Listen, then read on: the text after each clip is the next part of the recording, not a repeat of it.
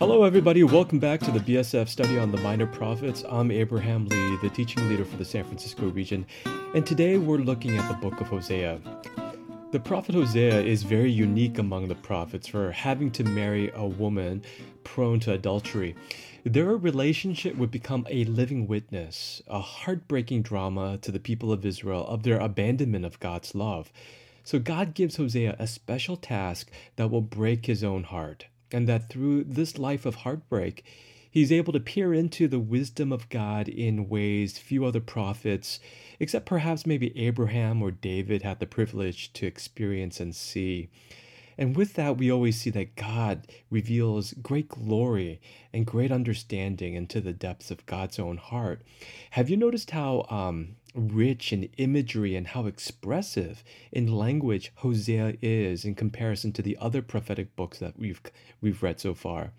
Something profound happens when we share in and understand the heartbreak that God has for us uh, he's the unrequited lover, the jilted and faithful husband, the sacrificial and forgiving God who says, You may have prostituted yourself with other men, but I will not do the same to you. I will not do as you have done, nor abandon my covenant with you. God, as a faithful husband, comes up throughout the scriptures. It's a reoccurring motif. It is the first metaphor God creates in Adam and Eve in their union to symbolize his relationship with us. Christians know how, how primal this divine symbolism is, so that in you know in the very marriage ceremony that we often take for granted these days, especially these days, believers reenact God's love for the church through the ceremony union of man and woman. The man does not walk down the aisle; the woman does, uh, symbolizing the bride of Christ the bride richly adorned, the church walking toward her bridegroom with her eyes transfixed on him. And then, you know, she doesn't walk down that aisle by herself. Her father guides her down that aisle, holding her arm and in careful, joy filled steps, methodically, step by step, symbolizing that procession that the Holy Spirit takes in bringing us into that sanctifying and preparing work toward our bridegroom. And we, as the church of Christ, being led singularly down that aisle toward that great joy of meeting our Lord and Savior. And then she wears a dress of white, the white robe, which symbolizes the robe of righteousness that adorns us that Christ buys for us, our husband. And then the veil of seeing that only Jesus can lift, which allows the church to see all of history and our work being done by Him in full comprehension. And then, of course, you have the bridesmaid and the groomsmen. What do they symbolize? Well, uh, they are the angels of heaven who worked ardently for God in the ministry of the church. And then the whole audience seated throughout the congregation, you know, the audience of the church represent the heavenly host, the spiritual creatures, all of who look on the drama of God's love revealed to us and reveal to all creation God's attributes. Foremost, his great love shining brilliantly into the witness of all creation. That is why, you know, Satan loves to attack marriage. It's a way in which he's able to deface yet another of God's wonderful testimony of his great and profound love for us, to all the world, to all the universe. This divine imagery in marriage ceremony is getting lost today, as everyone is trying to make it that special day about themselves or the dress or the fancy location or the budget or impressing one's family and friends. And as as to be expected when that happens, you know, God always gets lost in the mix when we lose the plot and don't make efforts to preserve his timeless message that provide that pervades over everything else that we do. You know, Hosea 2:19 says, "Israel, I will make you my wife. I will be true and faithful. I will show you constant love and mercy and make you mine forever." That is being uh, repeated in Isaiah 54 5, where it says, For your Maker is your husband, the Lord Almighty is his name, the Holy One of Israel is your Redeemer. He is called the God of all the earth. So, yeah, The theme of husband is, is very important in scripture and one that we need to teach more more faithfully and, and more regularly to uh, believers in our discipleship and in our spiritual formation. Uh, I, I want to go on to a third uh, reference uh, in John's gospel that we might not necessarily link to this theme of husband, but it's there. And that's in John's gospel where Jesus meets the Samaritan woman who has several husbands. You, it's a very well known story. So she comes to the well at the heat of the afternoon, uh, possibly to avoid the other townswomen who come early to avoid the heat of the day, the sun, at the sixth hour, it says. And perhaps she wants to avoid the dirty looks and the gossip mongers of those who knew that she had many men in her life. And Jesus knew the parchness, the dryness of her soul. So he sends away the disciples and uh, to get food while he waits for her. Using the water in the well as an analogy of her spiritual need, he draws her into a spiritual conversation about God's supply of unquenchable water when she says, Give me this water so I won't have to be thirsty again, Jesus goes to the heart of her heart's problem. Bring your husband. And she says, I have no husband. And, and you have to realize, you know, she she's very tight right now. Her heart and her spirit is very tight and closed. But she is intrigued by what Jesus is saying about water that will spring forth into everlasting life. And Jesus says, You're right when you say you have no husband. The fact is, you have had five husbands, and the man you now have is not your husband. What you have said is quite true. You have no husband. Although you have had a line of them, is what basically Jesus is saying. And, and that touches a nerve. You know, that day, Jesus went out of his way to find this woman, uh, just as much as he finds each of us. The scripture says that he had to go through Samaria you know and samaria at the time uh, as we even learned uh, in this people of the promise study it's a religiously corrupted and defiled area that the um, jews at that time avoided. So on their way to galilee they went uh, across the jordan and went a roundabout way which took an extra day but they did that all the more because they wanted to avoid this corrupted land. Because um, uh, but jesus did not do that. He was looking for her she had been looking for husbands to fill the void and need of her life, and much the way in which we do today with stuff. To complete her dreams, to her identity. You know, she's looking for a husband to provide her security, make her respectable, make her happy, as many of us do today. But like so many Hollywood divorcees, no man could fill that empty emptiness. And I'm sure um, people have tried.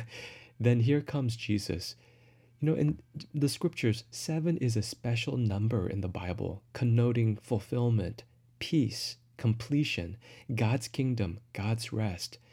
And I'm not saying that she had to have six other husbands to get to Jesus, no. But I'm I am saying that in her particular wayward wandering, it took having to go through the misery of six very human, very flawed, selfish, self serving, imperfect husbands before she threw up her hands and perhaps thought, I give up. this isn't working. Lord God, this isn't working out as I'd hope. You know, we all go through period of time when God purges us of our stubborn and fixed way of thinking by letting us go through the heartbreak of errors to get to the other side of a deep realization, of a deep repentance, right? We all know that when we get there, though, if we've had any sense at all that we're convinced that our method and our ways have not worked, that what we were idolizing in other people and the things of this world was just plain stupid. Now she has met the seventh husband in the Messiah. The seventh husband, who was the only one who can complete her, because he made her. He was the only one who could give her perfect shalom, perfect peace, fills her heart with joy, the true husband, the Messiah, who would teach her how to worship God in spirit and in truth, and find her eternal destiny in Him. So, whether you are a man or a woman, this applies to all of us. This truth applies to everyone. We all have a desire for a true husband, a God, the true husband of our souls. Some fill that void with material things, I've said before, and even sex and drugs and pleasures and other people. But You know, these things will always leave us in more despair, tired, exhausted, and parched in our spirits than before.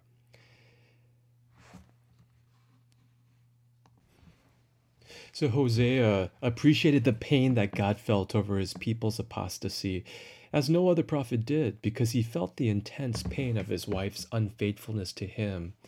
Hosea could speak of the deepest things. You know, Hosea began ministering near the end of an era of great material prosperity and military success for both Israel and Judah.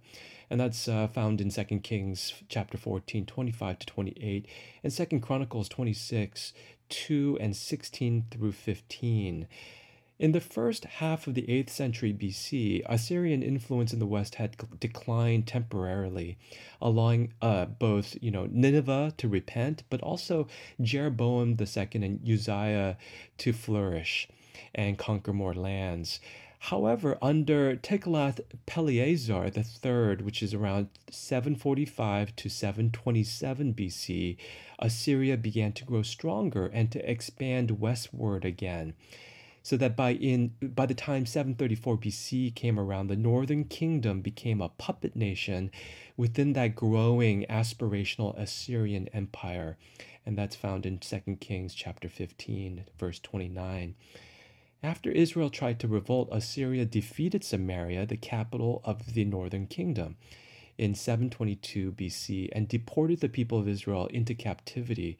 And that's found in 2 Kings chapter 17 and then also in 18 as well. Judah also became a vassal state for the Assyrian Empire during, during Hosea's ministry. And that's uh, described in 2 Kings chapter 16, verse 5 to 10. So Hosea's prophecy reflects conditions of economic prosperity, religious formalism, uh, so kind of fakeism, you might say, and apostasy. There's a lot of religiousness, but not enough sincerity to the true God. And there's a departure from previously held beliefs and commitments to God. Uh, there's an effort to maintain political stability, uh, conditions that marked uh, the compromise and the uh, alliances that Jeroboam II um, made in his reign. The historical background of the book of Amos is almost identical too. Regarding sin, the prophet stressed the idolatry of the Israelites, which he compared to spiritual adultery.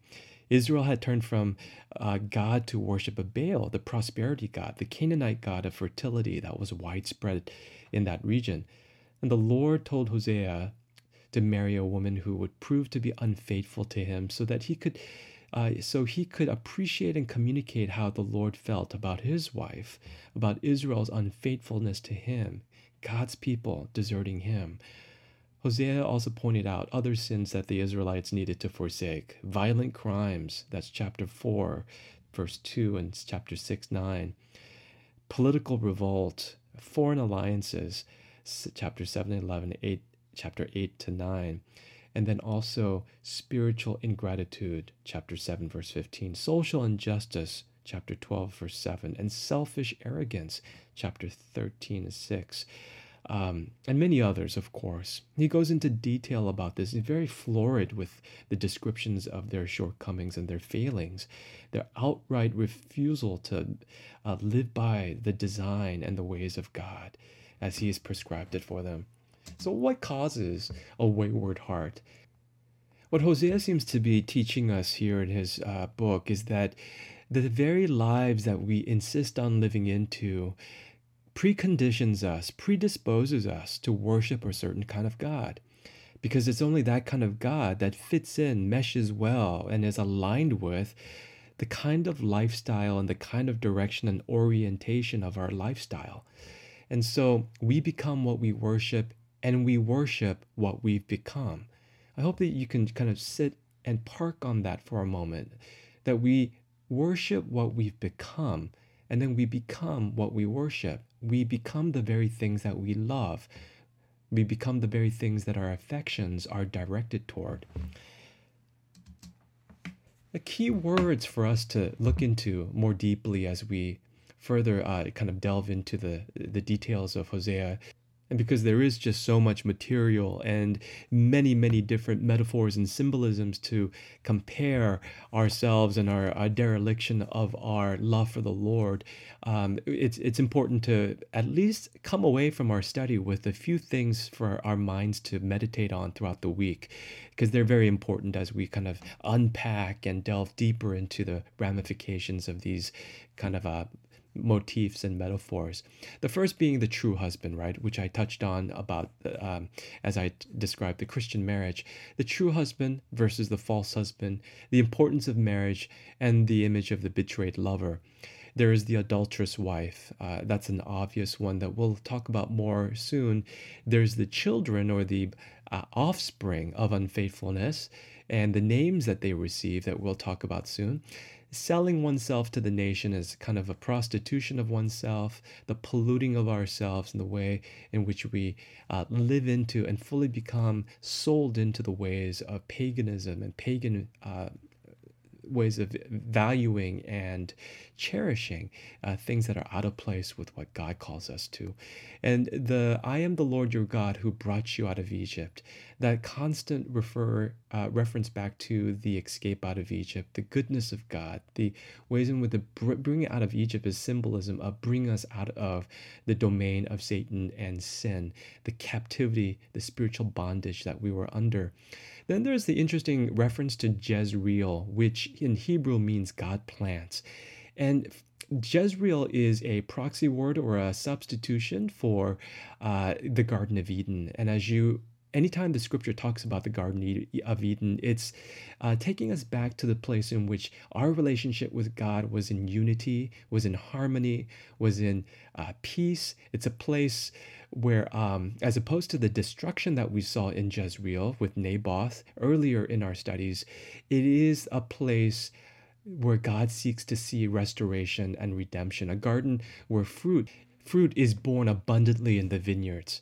So that's an important contrast. What Jezreel becomes, and it hinges on our relationship with God a place of destruction and desolation versus a garden, again, reminiscent of the Garden of Eden, where we have perfect union uh, and uh, relationship with God face to face.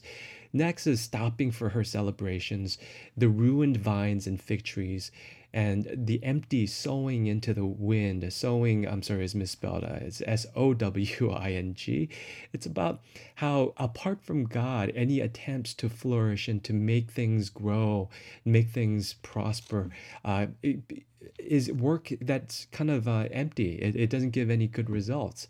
Uh, we, we can't celebrate uh, without feeling tired afterwards and depleted by it because there is these things without God becomes empty uh, unproductive um, activities. And then there is mention of the calf idol worship in Dan and Bethel. As you remember in 1 Kings chapter 12, the um, priests in the northern kingdom set up uh, golden calf idols in those nations as a place in, in, Bethel and also in Dan where people can go to worship God. And it was a perversion of what was the true way of worshiping God. They set up totems in or the uh, Asherah poles in the high places.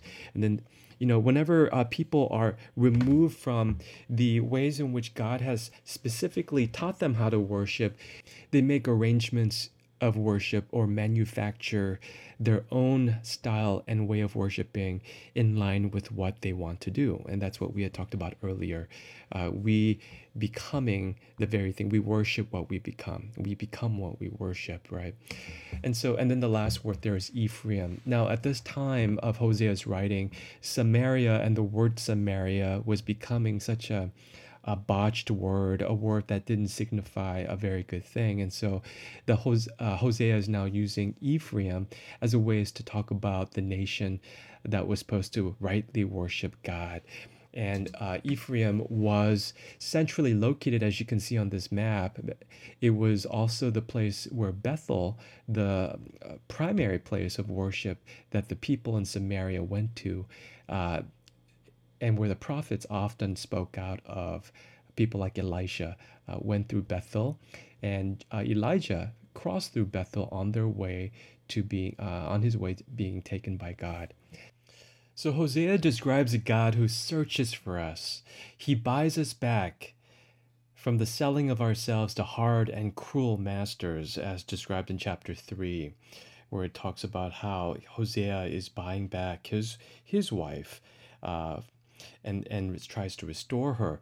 John speaks of Christ who is waiting for us. He goes out of the way for us. He waits for us, leads us to search our hearts, to think our lives over, and realize the important realities we have long denied with the truth. And then he leads us into worship, into celebration, worship being a celebration in the relationship we have with God, and rightly understanding the truth. So, the doctrine that we want to look at throughout the study is one of redemption, and, and that's an important theme to delve deeper and unpack what redemption means, and how through that process of redemption we come to understand God's unfailing love. And the big idea communicated here is God's redemption of, of the wayward, totally undeserving, totally unfaithful. And the principles that we see is that God seeks and saves wayward people. He loves to do that. God remains faithful when people are unfaithful. And God calls his children to love and serve him wholeheartedly. Wholeheartedly. It's not where you can do part time or divide up your hearts and enter into a relationship with a divided heart. The divisions that we look at is that first Hosea marries and brought back his unfaithful wife at God's command, chapters 1 to 3, and then Hosea prophesied regarding Israel's unfaithfulness to God despite his steadfast love, chapters 4 to 14.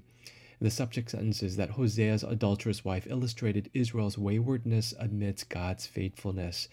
And there are two aims to look at one being that God adamantly it shows and teaches us that God adamantly seeks after his wayward people, and then also God shows love to people who do not deserve it.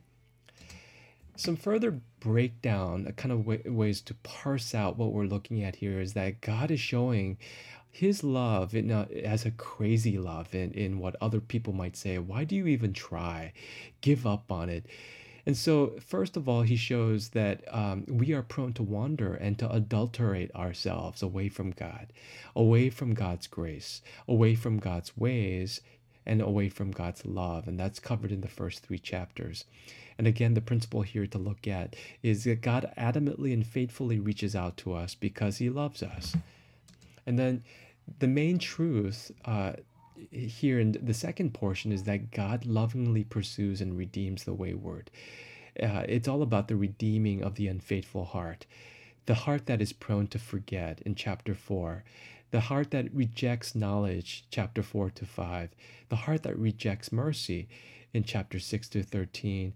And then it closes with a message of hope uh, return to me in chapter 14. And the principle here is that God longs to heal our wandering heart, or in other words, that we looked at before, that God redeems. And that means that God's redeeming love pursues and transforms his beloved through that relationship. You know, any relationship changes a person. Any good relationship changes a person for the better.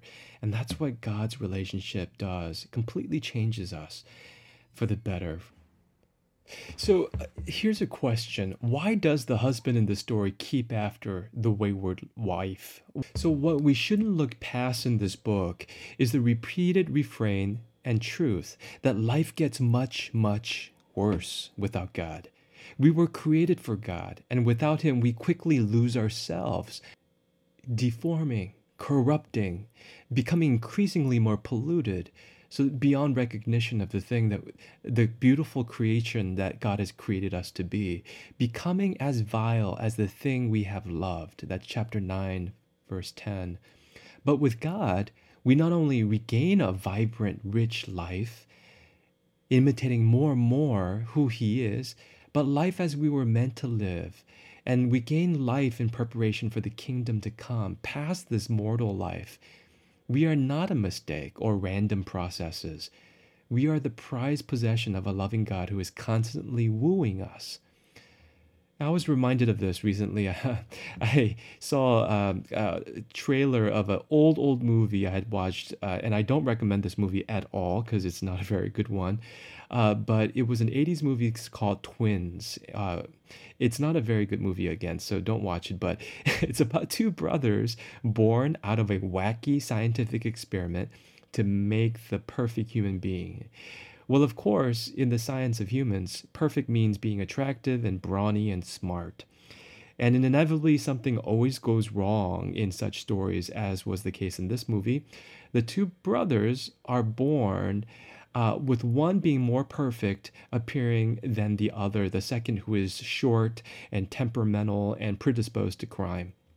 Well, they grow up somehow in orphanages and then they find each other and they lament that they don't have parents, they don't have anyone to look out after them.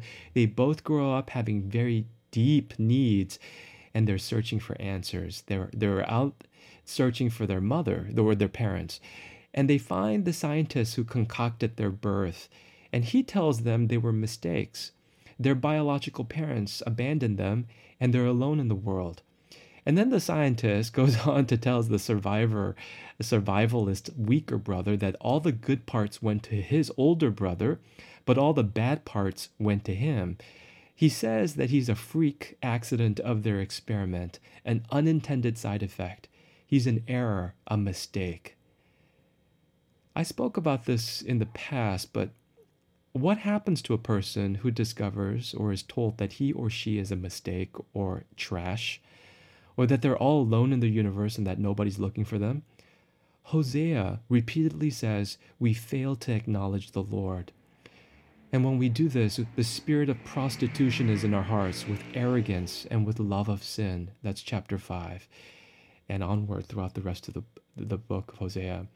This is the very lie that Satan tries to tell all of us, and it contributes to a great deal of the aspersions on our divine humanity, the degradation and the violence that we commit on those others we think are not as good as we are, someone of a different background or color or ethnicity, social economic standing in the world, and educational background. Our sinful hearts love to put others down, to criticize and cast others into an inferior light those who God had imbued with his divine image from the very beginning. So, whether it's Adam displacing blame onto his wife and God, or Cain killing his brother, or Ham mocking his father Noah's moment of indiscretion as he lay in naked stupor, uh, all of these dehumanize it brings down that div- divine humanity the, uh, that God has given us, desacralizing the image of God given to all of us.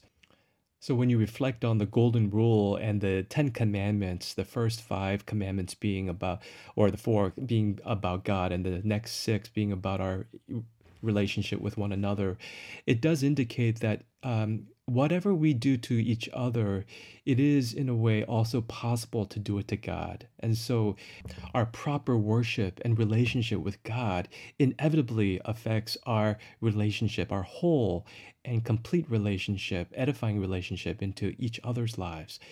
You know, the scripture says, Let us make man in our image, in our likeness, and let them rule over all the earth. The scriptures repeat this truth in verse 27 So God made man in his own image. In the image of God, he created him, male and female, he created them.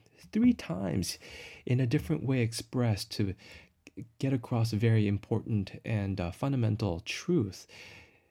And this comes up several times again in chapter 5 when the genealogy of Adam is listed. It begins when God created man, he made him in the likeness of God. He created them male and female and blessed them. And in chapter 6 of Genesis, also, after the flood, God reiterates the sacred value of man that is very different from all the other living creatures. He says, Whoever sheds the blood of man, by man shall his blood be shed, for the image of God has God made man. So, if you remember Christmas or Thanksgiving dinners with family, how mom and dad or grandparents sometimes retold the stories of how much joy you brought them when you came into their lives. You know, that's the same joy that God has with us. How beautiful and special their lives became, you know, our parents, as they're speaking, became when you were a child. God tells Adam and Eve and early humanity the same thing. How important they are to him, how we are to him. And he keeps repeating this truth so that we might live up to our sacred origins. Yet sin and Satan degrades and denigrates and desecrates the image of God and the sacred deposit of God's image in mankind. As a result, not only can we pull down and rob each other of our divine worth and unique humanity by cursing and profanely speaking down that person, cheating them, spreading scandalous lies, and inflicting harm and pain, but we can erase the image of God in ourselves by living in sin under Satan's lies. Hosea's wife demonstrated this clearly. Her adultery and fornication was and has a disintegrating effect on her person, her humanity.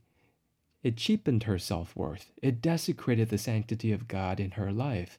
Sin continues to defile and pollute a person's heart and soul until they have lost all sense of their humanity altogether.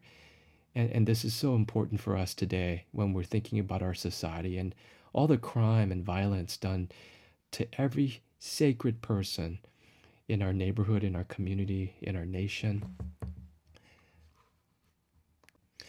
And sin is a sobering drama. As sin is such a sobering drama, folks. As I watch the news and as I listen to all that's going on, it is heartbreaking. And the the impact of this uh, is felt everywhere in our nation right now, with very many troubled hearts. But this drama is an important lesson. It's a moment of instruction for us in the spiritual learning that we have before God. That sin is consequential and it's a serious matter. You know, there, we're hearing of many serious news about violence and murder in our society these days.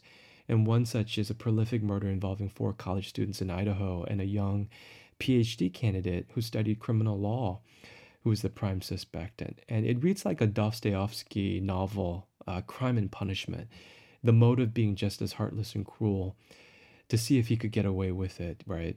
These are such serious misadventures in sin by those who have written God off from their minds and have freely entered the dark world where his light and truth are shoved aside for one's own self will.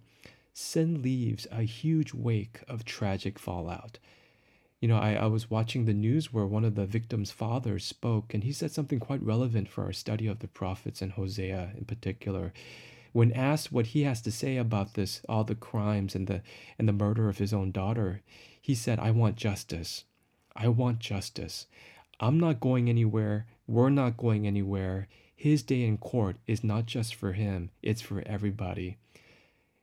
You know, the story of Hosea and the justice that God wants to see, the ways in which uh, our hearts breaking brings us to repentance is not just for him, it's not just for me, it's not just for individuals. It's a collective way in which we enter into seeing what sin does and how God will execute his justice, but also provide a way of hope and redemption. God brings Israel to their day in court there is such rampant evil and violence in the land that's supposed to be a the land's supposed to be a beacon of life and truth to the nations. They were supposed to be a nation of priests to mediate man's relationship to God. But the people had defiled themselves so beyond recognition of holy things, their judgment in God's court is not just for them, but it's for everybody. It's for us. It's a lesson to us of our times. It transcends time, tribes, national borders, and space. We lean into each facet of wrongdoing, accusation, and piece together the evidence that God lays bare, tracing the lines of causative effect, and witness the horrors and cruelty, the deformity and the perversity of evil, to understand that God is right in his verdict.